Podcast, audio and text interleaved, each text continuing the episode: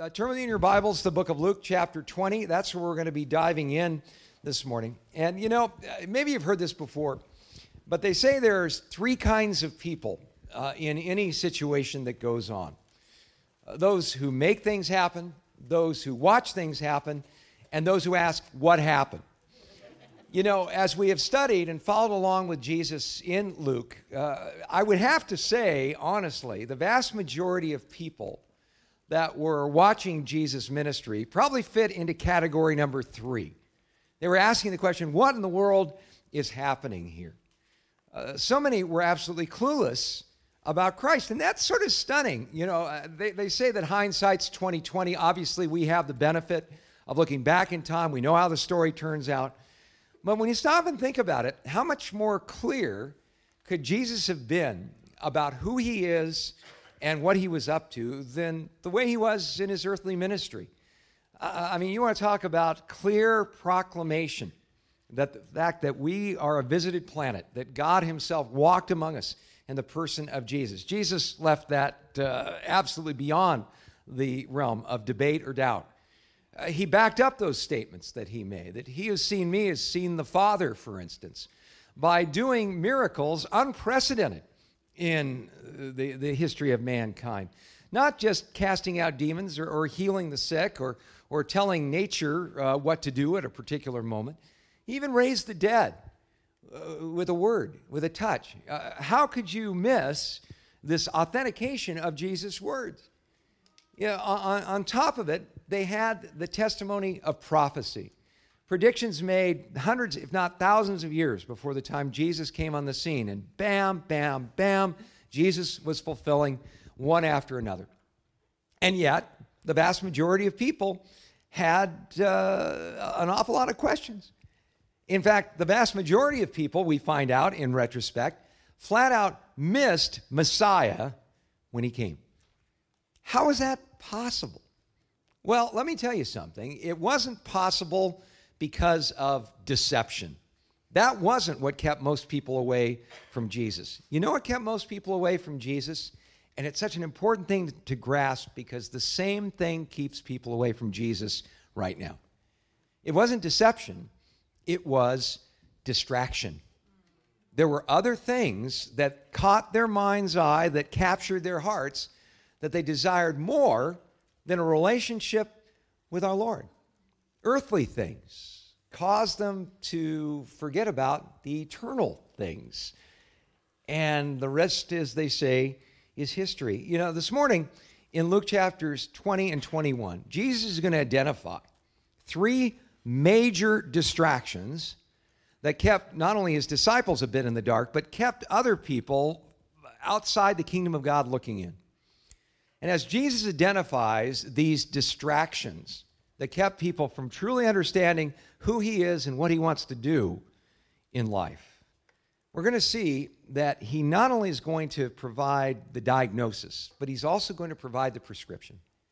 We're going to see exactly how we can make sure that we aren't the next victims of being distracted and missing out on those wonderful opportunities God wants to give us each and every day to deepen and experience the love of Jesus personally.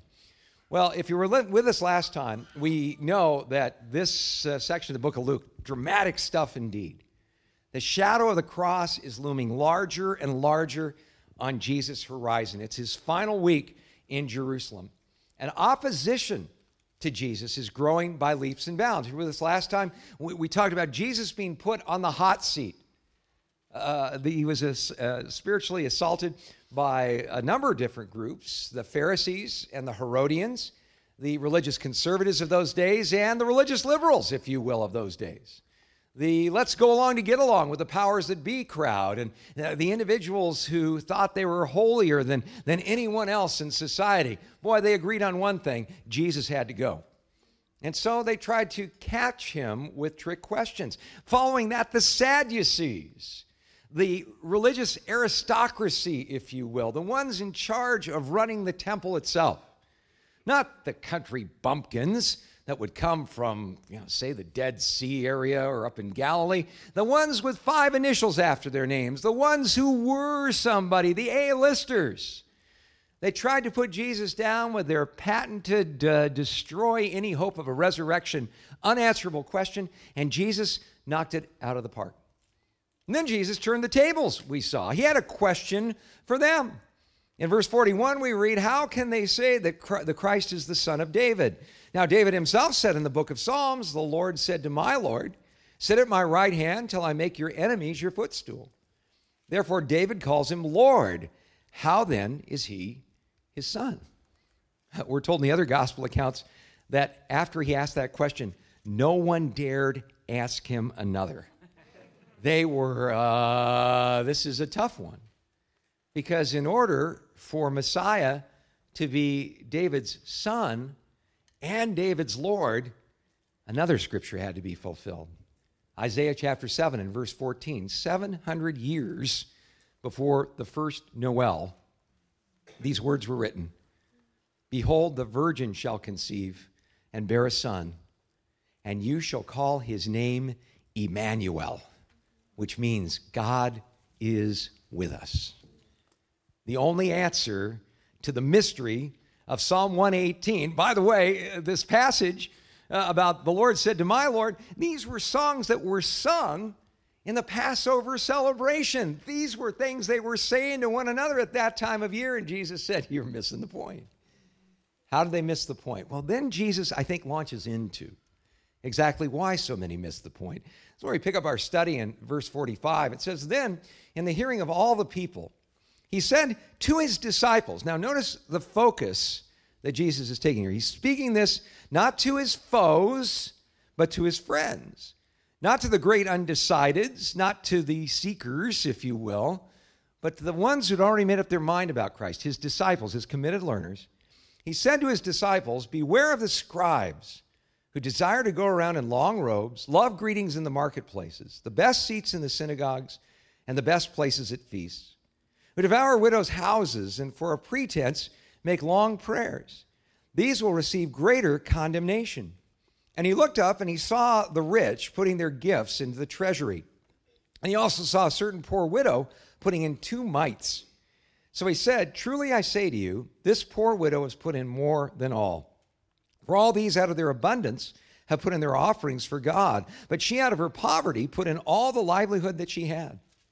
Then, as some spoke of the temple, how it was adorned with beautiful stones and donations, he said, These things which you see, the days come in which not one stone shall be left upon another that shall not be thrown down. Boom. Heavy? You better believe it.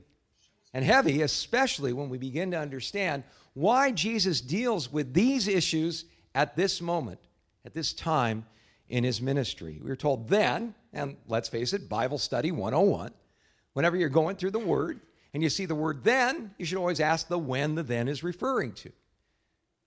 When is the then being referred to? Well, Passover week. The when is Jesus in the temple. The when is Jesus going head to head with his committed adversaries, the one who's wanted to put him down and put him away.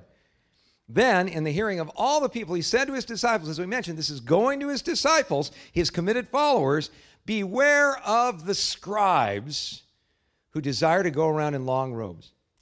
Now, why is he saying this to his disciples? Well, before we launch into where the scribes got off base here and where they got distracted spiritually, we have to remember something. When we read a section of scripture like that, especially Jesus denouncing the, the, the religious mucky mucks of his day, it's very easy for us to take a step back and say, oh, well, I would have never behaved that way.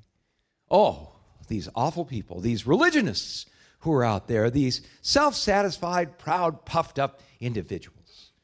Boy, I'm sure glad I'm not like that. Boy, as soon as you say those words, let me tell you something. I've discovered something in my walk with God. You know, I, I don't know a lot uh, uh, about walking with the Lord. The longer I walk with the Lord, the, the more I realize how little I really know. But I do know this. Whenever I say, boy, I'm glad I'm not like that, get ready to duck. because we are painfully like that. How many of you are familiar with one of those uh, wonderful scriptures that were given in the Word of God that is just like a, a spiritual lifesaver to so many people? 1 Corinthians chapter 10 and verse 13. How many of you know that one? Just, I mean, you could recite it off the, oh boy, he's going to call on me. You know, I'm not going to call on you, but great scripture to know. No temptation has overtaken you, but such as is common to God. And God is faithful and will not allow you to be tempted beyond what you're able, but with the temptation will provide the way of escape also that you may endure it. Well, you want to talk about a scripture, you should write on a three by five card, slap it on the fridge with a vegetable magnet. That's one of those great scriptures. Because sooner or later, you're going to find yourself applying that, right?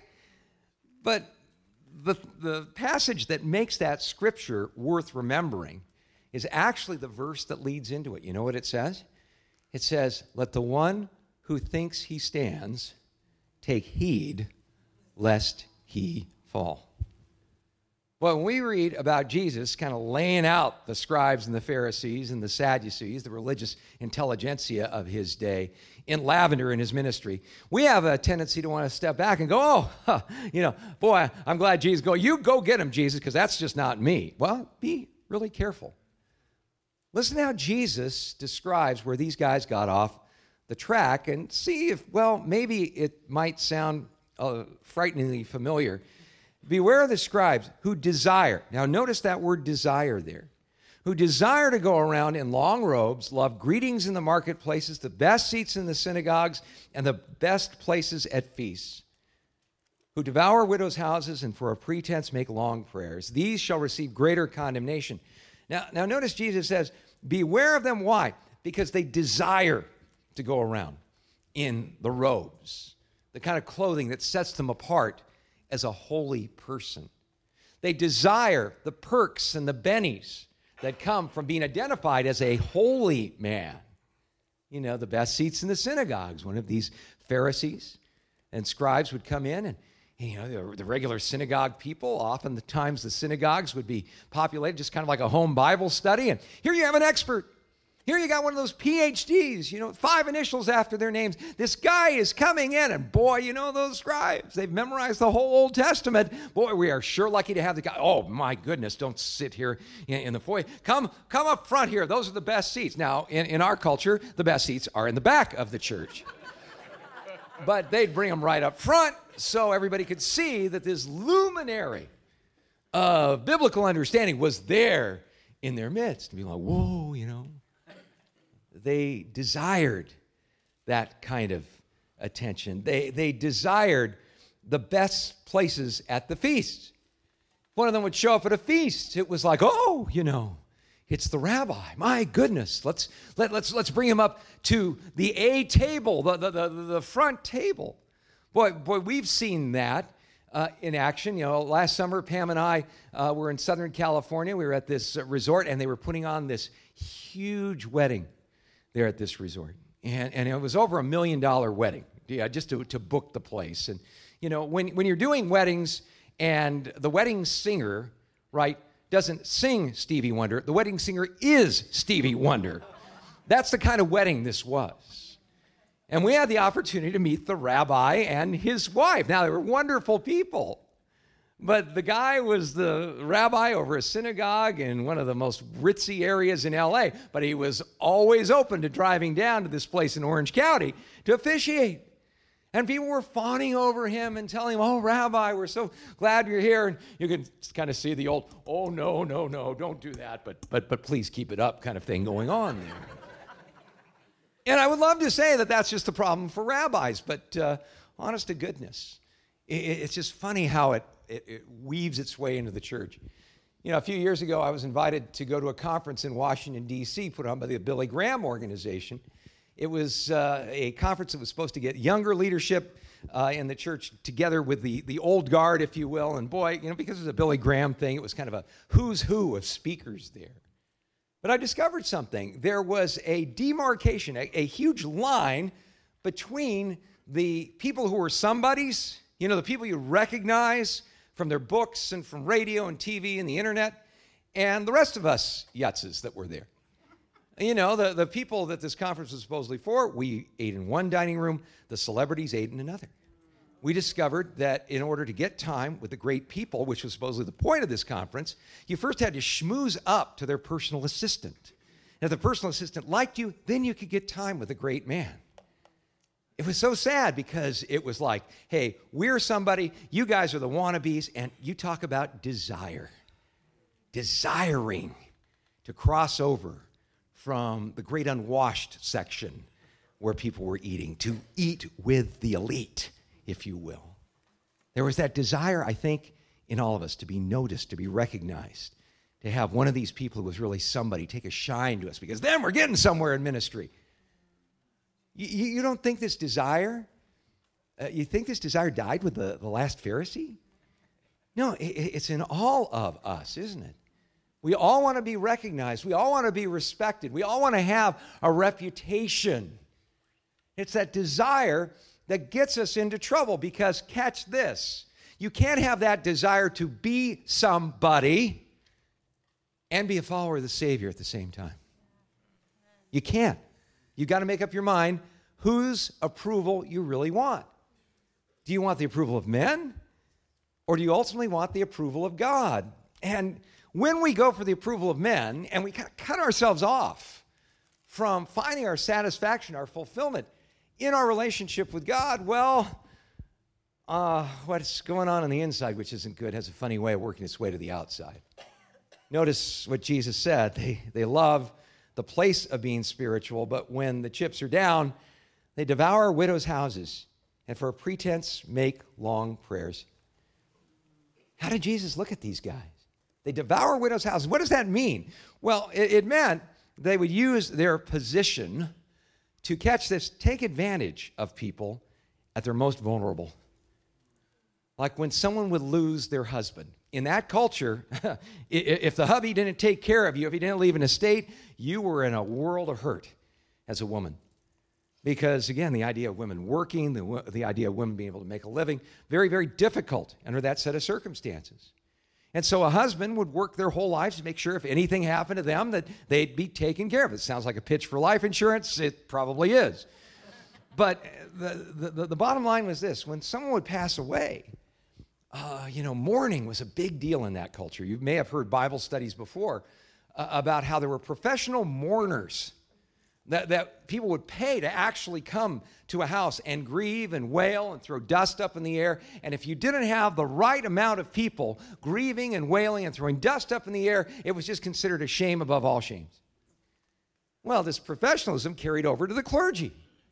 And these Pharisees, these scribes would show up and say, Oh, we are so sorry to hear about your loss.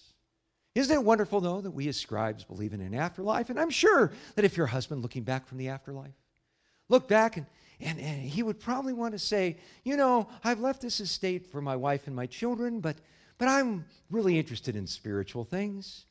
Wouldn't it be wonderful? We're building a new wing on the local synagogue. If you make a contribution, a donation, we'll put up a little plaque in his name. And I'm sure God will look favorably upon you because you gave in this hour of need. Well, when someone's vulnerable, they're like, well, sure, okay. Does that sort of thing happen today? You better believe it happens today.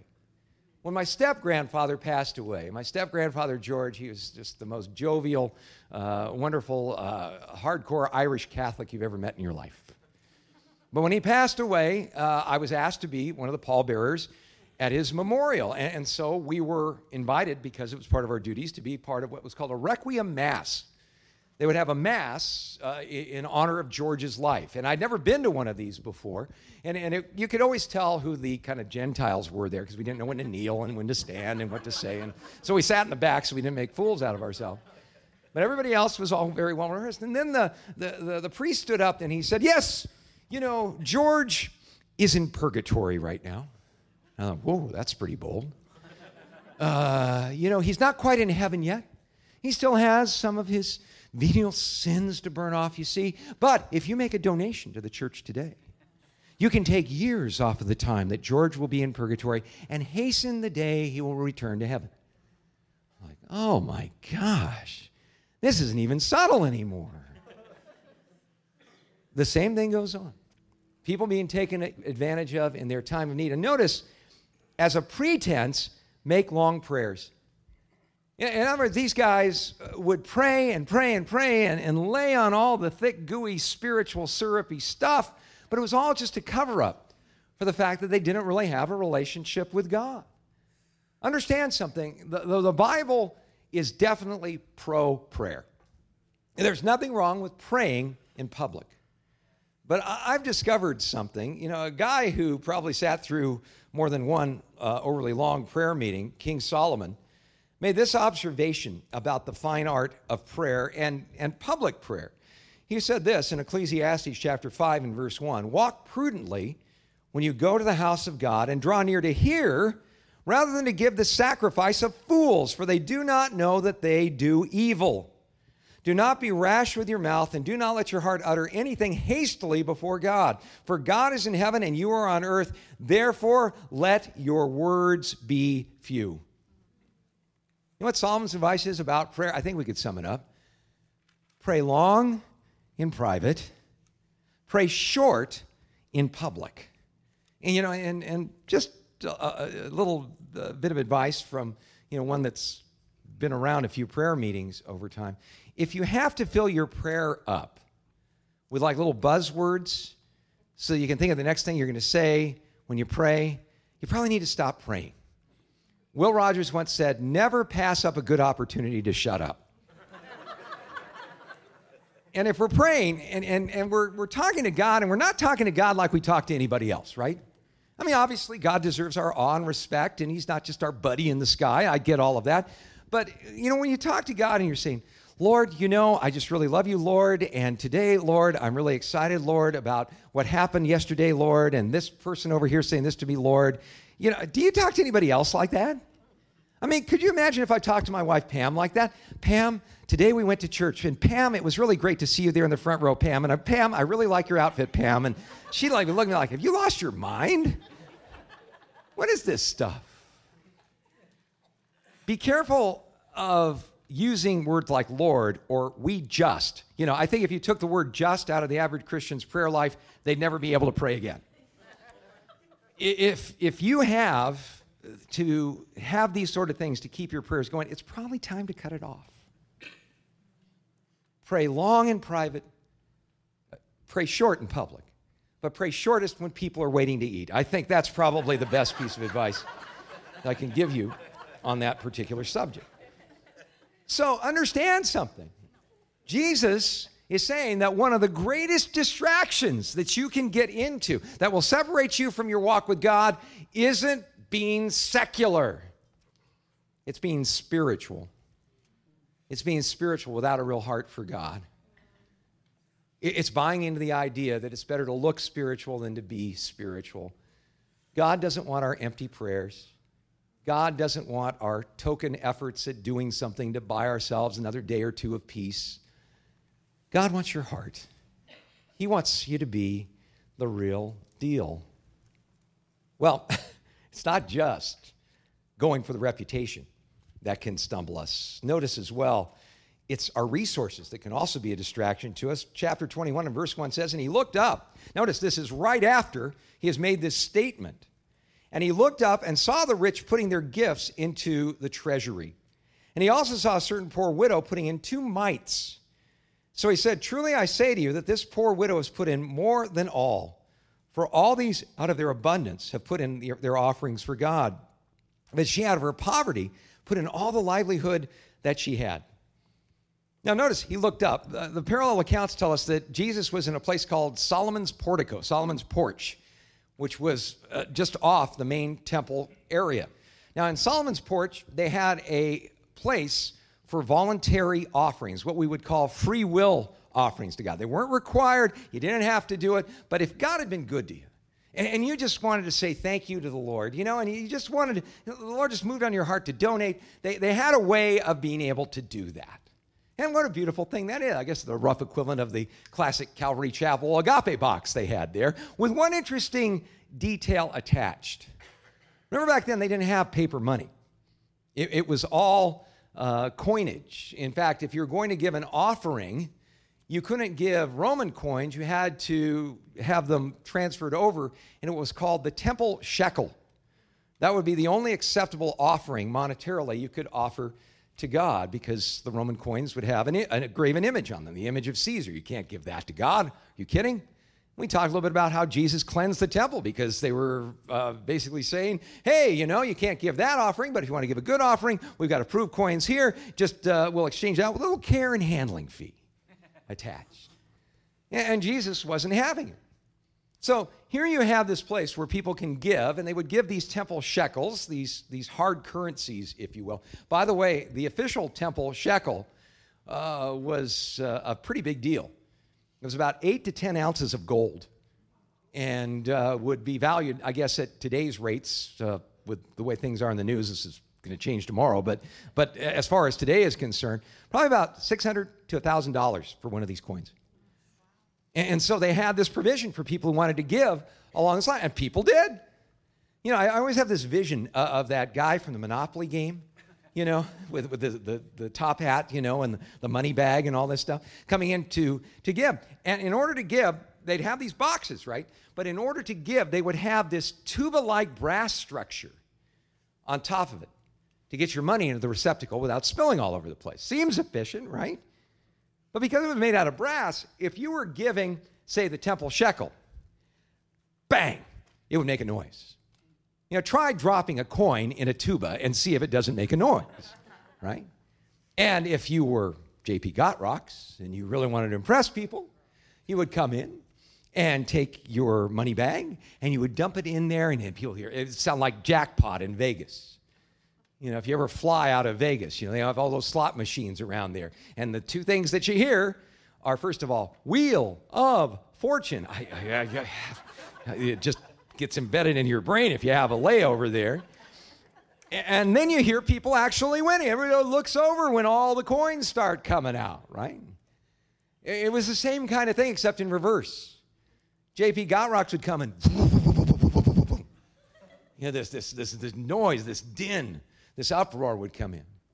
And Jesus looks up and he's watching what's going on here. And then he sees a study in contrast. A certain poor widow put in two mites. Now, the word translated mite in your New King James Bible is really interesting in the original language. The Greek word lepton, it's the same root where we get our term leaf from. It was the smallest possible Roman coinage you could have. A lepton was 164th of the average working grunt's day's wage. And as such, it was this tiny little leaf of copper. Now imagine watching what's going on in Solomon's portico and this offering thing going on, and JP Gotrocks comes in and sounds like, you know, jackpot in reverse. Boom, boom, boom, boom, boom, And then this widow comes up and it's tink, tink.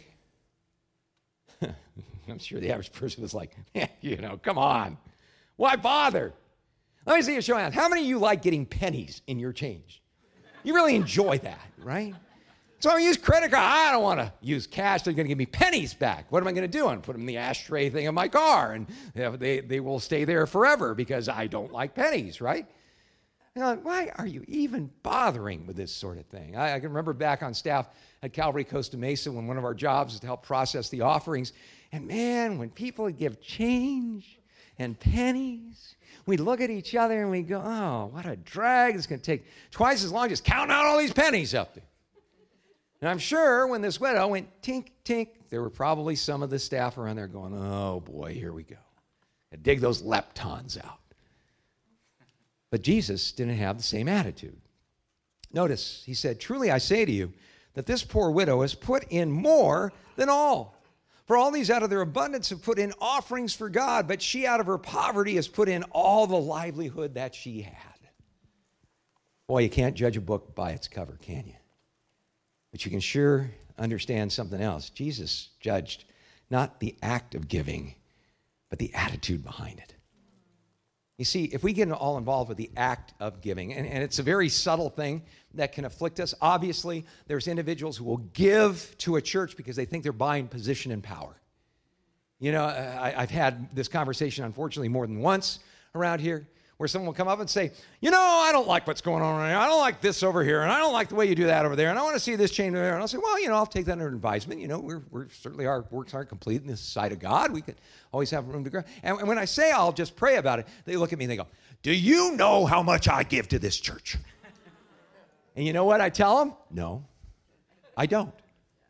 Early on, one of the wisest things I think I ever did was decide from the get go, from the startup, that I wouldn't be a part of processing checks or, or credit cards or things like that with people who faithfully support the work of this ministry. And this is a safeguard for me, right? Because if you are a major donor to this church, God bless you, we appreciate that. But if I know who you are, right, I'm going to treat you different. I just know how fallen and craven and sin shriveled my heart is, right? I'm going to look at you a little bit different than some of the other people who are here every Sunday and never give nothing. And if I knew you were one of those people every Sunday and never give nothing, and you come up to me and go, Pastor, I need prayer, I'm just going to be looking at him like, Really? You actually want my time after freeloading this whole time? I can't believe you. I know how corrupt I am. So here's my solution I don't know. That's up to you and God. And that's the way it should always be. This widow didn't have a lot to give, but as a percentage, what she gave was astronomical. God looked at that and said, That's the kind of giving I'm looking for. Why?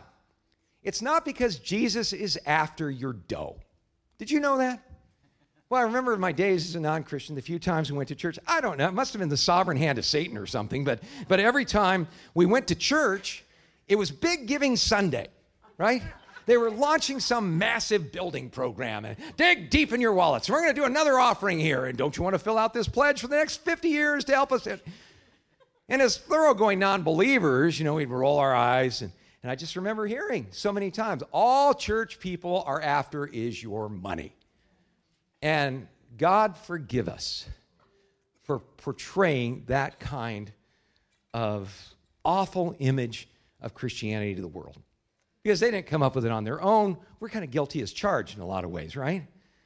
But the other thing I kind of figured out being on the other side of things, now that I am a believer in Christ, is this. When people put their hands in their hips, oh, all they're after is my money. You know, uh, yeah, granted, there are churches that are trying to get into your wallet, but does that say something a little bit about you, too? You don't want the church in your wallet. Why? Because you like your dough. I want to keep it. I'm not going to give it some spiritual thing out there. Are you kidding? I have important things to buy, like that new electric dog polisher I had my eye on, you know? Jesus put it this way, and boy, see if this doesn't get through to your heart a, little bit. In, in the book of Luke, he, he said this, and I think it's so important for us to understand. In Luke chapter 12, he said, Where your treasure is, what? There your heart will be also. See, Jesus doesn't care so much about your treasure as much as he cares about your heart.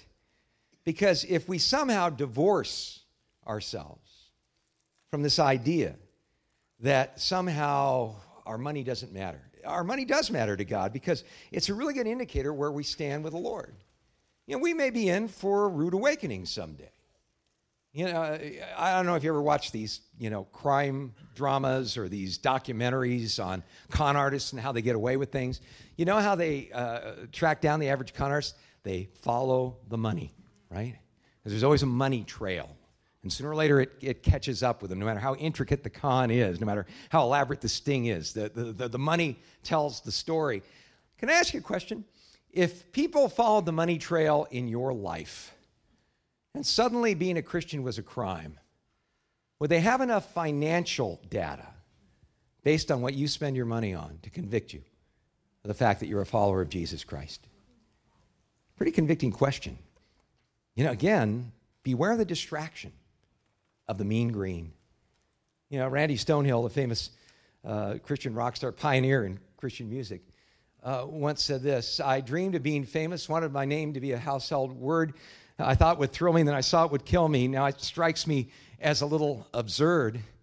Uh, you know, he said, I used to dream of being a rich man. I swore I'd have it all someday. But once you taste it, you'll find that it isn't worth a dime till you're free enough to give it away. That's what God wants to bring to our lives, that kind of freedom. If you don't have that kind of freedom, maybe you're a little distracted. Notice in verse 5 then some spoke of the temple, how it was adorned with beautiful stones and donations. Boy, you want to talk about an understatement. The temple of that day Uh, Herod, by that time, had been working on this temple for over 48 years. And if you ever go to Israel with us, boy, you, when you see the stuff that this Herod the Great built, he was an amazing builder and architect. 48 years had gone into this temple. By the way, that temple that Jesus was in when it be finished until roughly 67 AD. They're still working on the thing, but it was a sight to behold. And, you know, today, uh, you go there, and one of the, the amazing sights that you see on a tour of Israel is they take you through this place called the Rabbi's Tunnel. And it's this area that goes underground by the western, or what's known as the Wailing Wall, uh, the only wall that's left that, that abutted the, the uh, Temple Mount area there. And one of the most amazing things you see on this tour is there is one stone there that they will point out to you that, catch this, is 46 feet long, 10 feet high, and 10 feet wide. And it's perfectly placed. You cannot fit a slip of paper between the stones that are in there. Now, this stone alone weighs 415 tons. Uh, to put this in perspective for you, a loaded 747 jet weighs 320 tons. This is one stone, perfectly placed, right? To this day, engineers still have no idea how they did it. Even with our modern, we're not really sure we could do the same thing.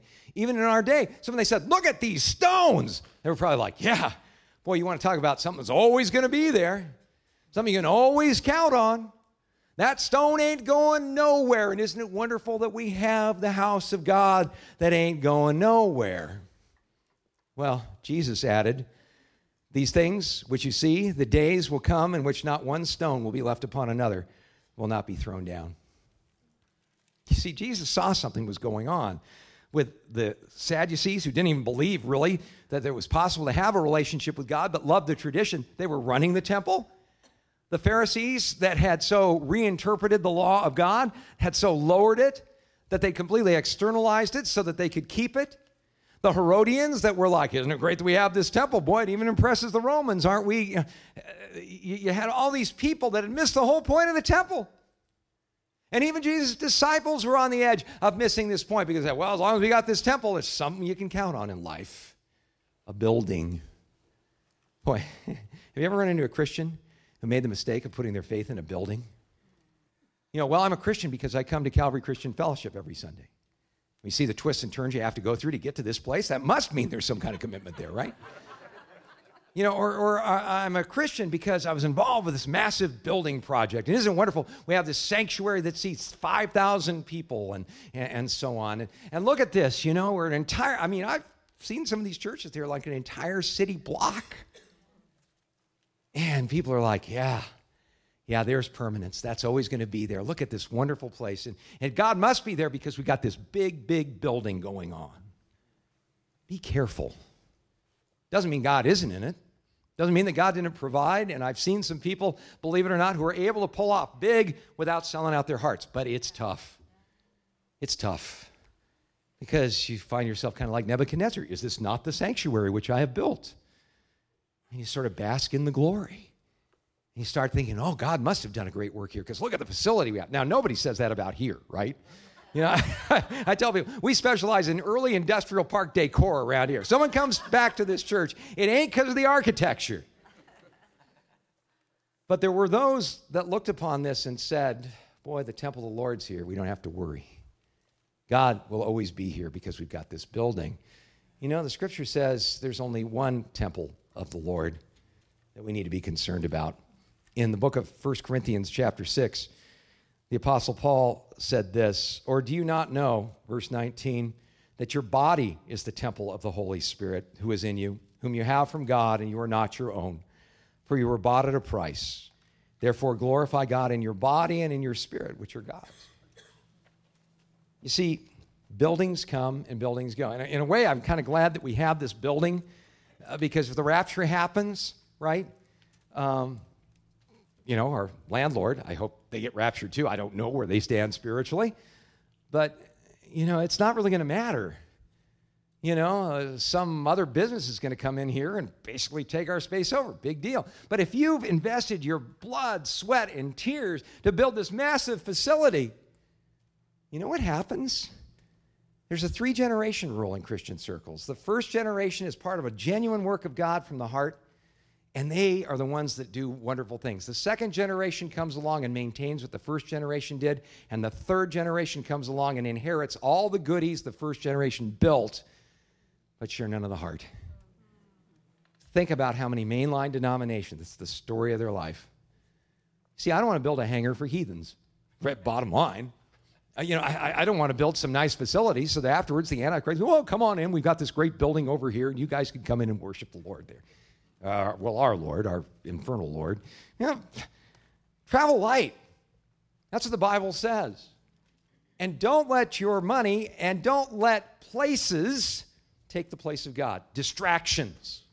What are we saying here today? Here's, here's the bottom line nouns.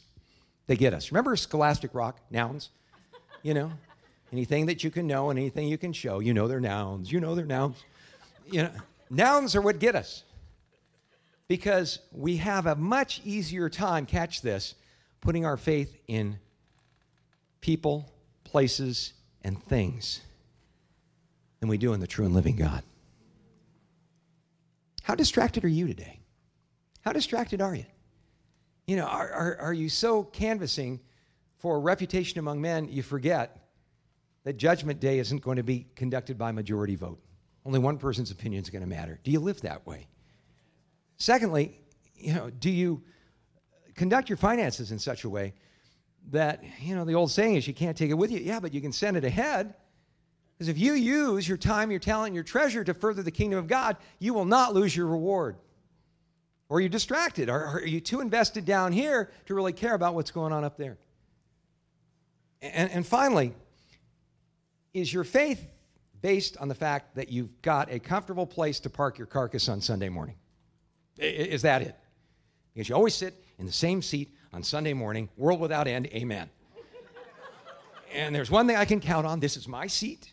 And boy, when a new person comes to church and they sit in your seat, you're like, I, I, I can't worship God that way. I, they're in my seat. if it takes sitting in your right seat to worship the Lord, chances are you got your eyes in the wrong place. Here's God's word to us simplify. Simplify. The Apostle Paul talked about the simplicity of devotion to Jesus. That is the only thing that's going to keep us on track. That is the only thing that is going to keep us from being distracted and ultimately deceived. It's the only thing that's going to chase away fear in these crazy days and replace it with faith. Who are you living for? Who are you living for really when it comes down to it? And only you and God can settle that. Father, I thank you that your word challenges us so utterly. And Jesus, your words, to, I think about the, the two on the road to Emmaus. They said, Boy, didn't his words burn in our hearts? And, uh, you know, I think sometimes your word really does give us spiritual heartburn, Lord, because you reveal exactly what's going on deep down inside. And Father, we're, we're sorry. I'm sorry personally for the times where I've been doctrinally correct, but my heart's been off, where I bowed down before the idols of uh, reputation or, or, or put my faith and had my peace because there was money or, or lost my peace because there was not. Or, or even identified with a certain church or even a certain movement and said, Well, I must be okay because I'm a card carrying member. Forgive me for that, but forgive us all for that, Lord. We're all cut out of that same cloth. And I get the funny feeling that if you were sitting here with us today, you'd say the same thing to us that you said to your disciples back then. Let the one who thinks he stands take heed lest he fall. Guard our hearts, Lord. And thank you, Lord, for the opportunity now to celebrate communion because I can't think of any better way to get us back on track than to remember what really matters. Nothing we do for you but everything about what you, Jesus, did for us. Prepare our hearts now as we get ready to commune with you. In Jesus' name, amen.